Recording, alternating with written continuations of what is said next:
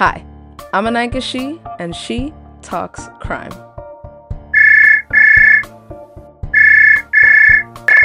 Hello?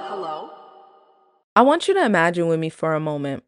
You're 10 years old, you're in the fourth or fifth grade, and the coolest, newest gadget just came out. Whatever was cool when you were in school, whether it was a Tamagotchi, a Nintendo DS, a Nintendo Switch, whatever that was, every kid had it. So you had to have it too. So you run home to your mom and you tell her, Mom, Mom, Mom, please, I really want to get this thing. It's so, so cool. And your mom, like many other moms, tells you no.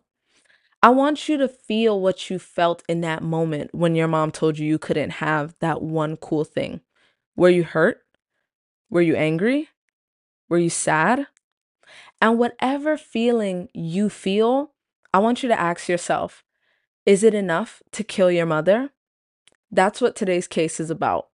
In Milwaukee, Wisconsin, 44 year old Quiana Mann was shot and killed by her 10 year old son because she wouldn't buy him an Oculus virtual reality headset and she woke him up 30 minutes before his normal waking time. Let's get into the case. Quiana Mann was a 44 year old behavioral health care worker who lived in a quiet town in Milwaukee, Wisconsin, in a beautiful two story home that she shared with her children. She had a daughter, Brianna, who was 26 at the time, and she had a 10 year old son. Now, in all my research, her son was never named. And this makes sense because in a lot of countries, when a child is charged with a crime as a child, the judicial system will do their best to keep their name and identity hidden so that when that child gets out from serving their time, they have a genuine chance at rehabilitation. Now, this is a pretty controversial kind of topic. Many people feel really opposing about it.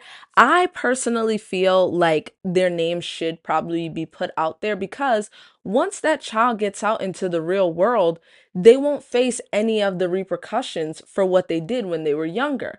They get to roam and live in society as a well normal functioning person and their coworkers, their friends and the people that they meet will never know that they committed a heinous act versus adults who commit crimes, even after they serve their time, they still face that stigma of what they did in society. They don't get their record expunged, they don't get their identity withheld. They have to face that for the rest of their lives. And I think that that's the main question of this case. How responsible should we hold children for committing heinous acts? But for the sake of keeping track of who's who, we'll just name her son Timmy for now. Quiana was loved by not only her family and her friends, but even her coworkers. And that is such a testament to who she was as a person because whose coworkers loves them as much as they loved her? Everything that I looked up about her, people only had positive things to say. Her family describes her as friendly, funny, and approachable. They said that she had a beautiful smile. And I'll tell y'all, when I looked her up, I was genuinely taken aback by how pretty she was. But Beauty wasn't the only thing she had going for herself. She was also enrolled in Concordia University, where she planned to get her master's degree in business. She was only six credits shy when she was tragically killed. Quiana's mom said that she dedicated her entire life to the mental health field, which is why she was going to school to get her business degree so that she could open up her own facility.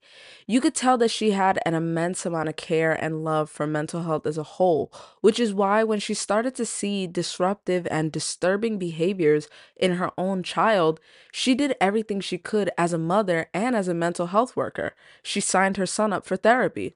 Now, I think that this is really commendable because for many years, and even till this day, therapy is considered pretty taboo in the black community. And Quiana and her family are black, by the way. And I think that that's one of the reasons this case stood out to me because it's a testament to the fact that mental health is not a monoracial experience. Your mind does not ca- care whether you're black, you're white, or you're Asian. If you're suffering, you need to seek help. Quiana's son, Timmy, as we've named him, was 10 years old and in the fourth grade at the time of the crime. The fourth grade. When I seen that, it literally put it into perspective how much of a child this is. Like an elementary student. Like most 10 year old boys aren't taller than five foot. Most 10 year olds haven't lost all their baby teeth. And to realize how small he is and to try to envision him committing such a heinous act, it's it's it's out of this world. Like it's it's crazy. His family describes him as a very angry and a very reactive little boy, as they've seen many of his outbursts. One being that when he was four years old, he picked up a puppy by its tail and swung it until the puppy cried. And six months prior to his mother's death, he got a balloon and filled it with a flammable liquid, set it on fire, and then it set the couch and their rug on fire.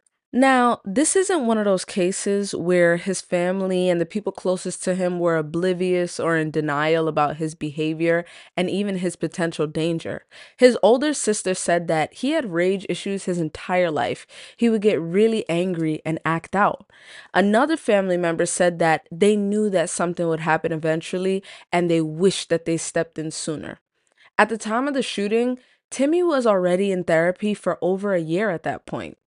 Timmy, his grandmother, and his sister have all said that he has five imaginary voices or people in his head. To be specific, there's two little girls, an old lady, a man, and someone who tells him to do very bad things.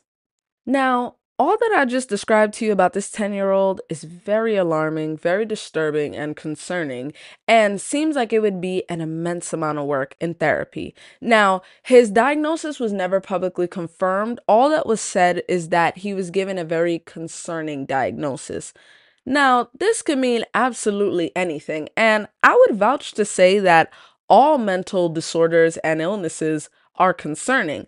But as someone who went to school for psychology, I have a bachelor's degree in it. I've taken many courses on the DSM 5 on various mental illnesses. I don't think that the general public knows fully what it takes to be diagnosed with a mental illness. Now, many people think that if you just present certain symptoms, that's all there is to it. When in actuality, you have to be presenting symptoms and you have to be presenting symptoms for a certain amount of time, and it's dependent on your age. There are certain mental illnesses that won't be diagnosed to someone under the age of 18 such as antisocial personality disorder, ASPD, or more colloquially known as being a psychopath, being a sociopath. It's someone who's experiencing psychopathy. I want to make it very clear that I'm not diagnosing anyone. I'm just giving you guys further context and information that I have that I learned in school. In college, we learned that when a child starts to show symptoms of psychopathy or similar traits to antisocial personality disorder, they will sometimes be diagnosed with ODD, which is oppositional defiant disorder. ODD is described as a childhood behavioral disorder. It's marked by defiant and disobedient behavior. Now, don't get this confused with your regular child that just doesn't listen or can't follow instructions. Children who have ODD are usually angry, are easily angered, and have angry outbursts and tantrums frequently. Now, this makes life for them, their family, their school life, it makes everything just harder for them. They typically show a lot of aggression and tend to have a lot of vindictiveness to them. Also, it's important to keep in mind that not every child that's diagnosed with ODD grows up and develops antisocial personality disorder, but it is typically a marker. Again, I'm not saying that Timmy has ODD. I'm saying that as I was looking up the case and as I listened to what his family described him as, it immediately reminded me of this disorder. My research also reminded me of something called the McDonald Triad. Now, this has nothing to do with McDonald's, but the McDonald Triad is basically the theory that there are three signs that will tell you if a child will grow up to become a serial killer or commit a heinous crime. Now, many serial killers and criminals have attested to this theory being true. The signs that you're supposed to look out for is committing acts of arson. So, any form of fire setting as a child is one of the markers. The second is committing acts of abuse towards animals, hurting animals, you know, killing them in any way during childhood. And the third and the least scary is wetting the bed. Um, it's typically wetting the bed to a uncomfortable age, like anything past the age of like nine, ten. They typically wet the bed for longer than other children do. Now, when these three things come together, it's a marker, according to the McDonald triad, that they will grow up to be dangerous. Remembering this theory scared me because I just told y'all he hurt an animal and he set the couch on fire. That's already two of the three. But now, through all this background psychology context that I've given you, I still need you to understand at the end of the day, this is a little boy. A lot of the times when we think about these heinous crimes and these vicious acts, we think about the killer and we just envision them as being the worst person ever, evil. But you need to remember this is a 10 year old boy struggling with his mind and not winning. And that's what makes this case so uncomfortable and nuanced because, in general, we all feel like you're not supposed to feel sympathy for a killer, but we all know that you feel sympathy for children. On a regular day like any other, Timmy went up to his mother Quiana and asked him to buy him an Oculus virtual reality headset from Amazon. Quiana said no. Now, many people might wonder oh, did she tell him no because she couldn't afford it? Or maybe she told him no because of his behavior. When in reality, a part of Timmy's treatment plan in therapy was to limit his use of electronics. He was playing very violent and graphic video games, and I would assume that his therapist thought it wouldn't be conducive to his condition for him to be playing games like that.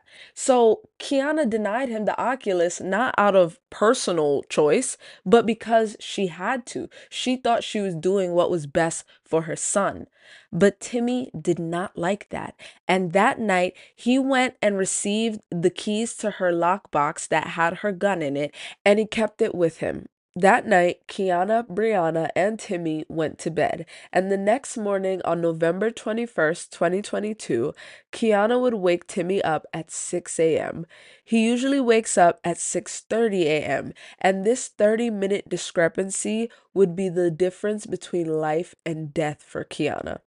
Timmy was upset. He was so upset that she woke him up 30 minutes earlier than usual that he used that key that he got yesterday, went and received her gun, and went downstairs to the basement where Quiana was and shot her in her eye from three feet away from her. Quiana was begging and pleading with her son to just put the gun down. And Timmy claims that he wasn't even intending to shoot her. He says that he was aiming at the wall and that it was a warning.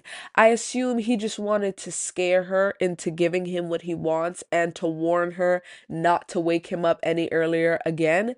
But he said that Quiana stepped in the line of sight of the gun, like she jumped in front of the gun, and that's how she was shot. She was shot in her right eye and it exited out the back of her skull.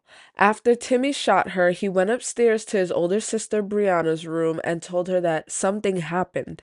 Brianna went downstairs to the basement and found her unconscious mother. She proceeded to call 911. When the police arrived and assessed the scene, they originally said it was an accidental death because Timmy claimed that he was just twirling the gun and it accidentally went off. And due to his age, he was able to just stay with his family. He stayed with his grandma. He wasn't even arrested. It wasn't until the next day the day after shooting and killing his mother, Timmy logged on to her Amazon account and ordered that exact same Oculus virtual reality headset. He later on confided in another family member and told them that he was, in fact, aiming the gun, and he apologized for killing his mother and he wanted to know if his Amazon order had arrived yet. I don't know about y'all. I'm scared. Like that is bone chilling. Like It's scary that that's where his priorities lie. That to him, killing his mother and inquiring about his Amazon purchase is on the same level in his mind. His family said that he never cried, he never showed any remorse for what happened to his mother. So it makes complete sense that his grandmother called the police that day. His family was scared of him. They wouldn't want to stay in the same house as him, they're afraid for their own safety. They called the police and he was arrested that day. Now, I told you, he initially told investigators that he was just twirling the gun and that it went off by accident, but he later admitted that he was aiming the gun and that he was actually in a shooting stance. He says that his mother asked him to put the gun down and that he, quote, just didn't listen. Now, when a child commits a crime and they have to go through the entire investigative criminal process, they have to test their competence level. They need to know that this child knows the difference between a truth and a lie, between life and death. They need to know that this child understands the gravity of the situation. And through testing, it was revealed that Timmy knows that guns kill people and that killing is permanent. So at the time of the crime, he knew exactly what he was doing. Now, remember when I told you that Timmy's therapist gave him a concerning diagnosis? After Quiana received that concerning diagnosis, she actually put her house under surveillance. She had home security cameras everywhere. This would be perfect for this crime because it would show us exactly what happened. It could either exonerate this little boy or it'll show us what really happened that day. But miraculously, two weeks before her death, all of those cameras were unplugged. We don't know by who, but somebody unplugged all of the cameras, so they're no help to this investigation. Since then, Timmy is being held in a juvenile detention center where he awaits his trial. He's currently 11 years old, but he's being charged as an adult, and he's being charged with first degree reckless homicide with an alternative charge of first degree intentional homicide. If he is found guilty, he faces up to 60 years in prison.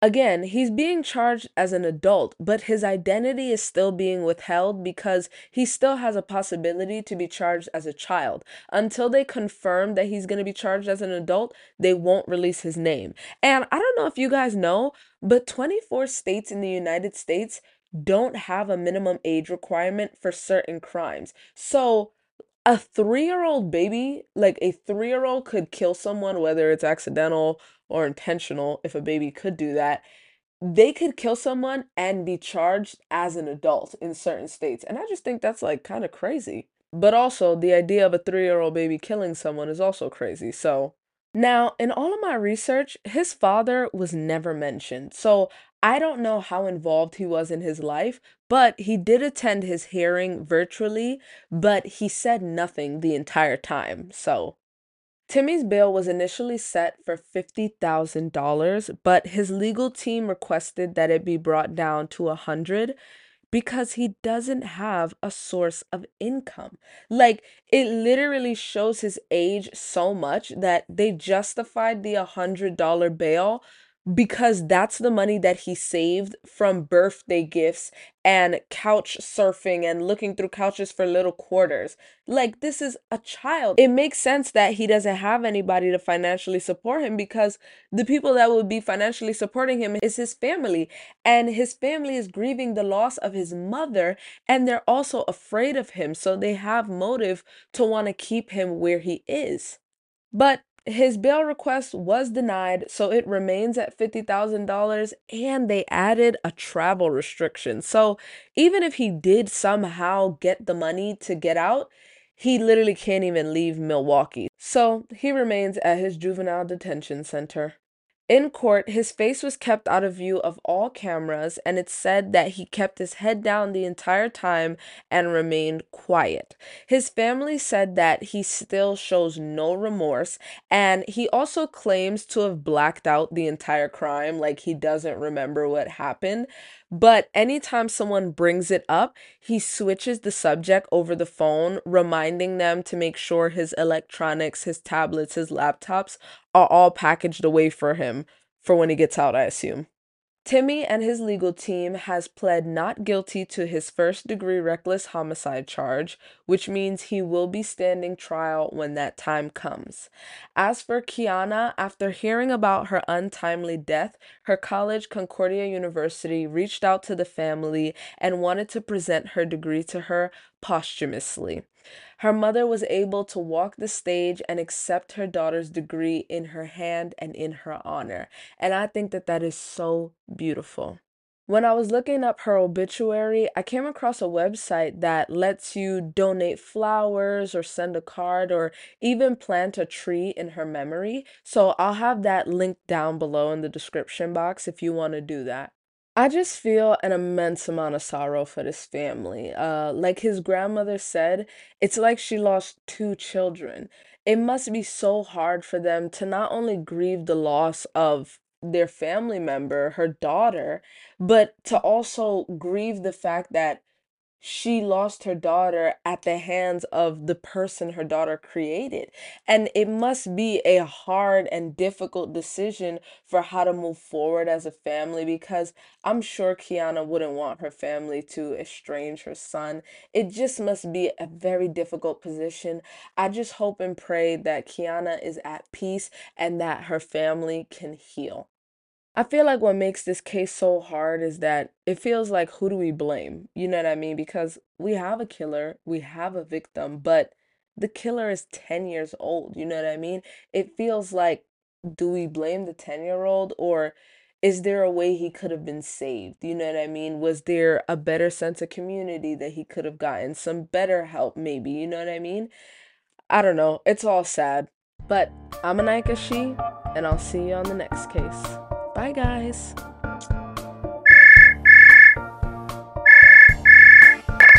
Hello?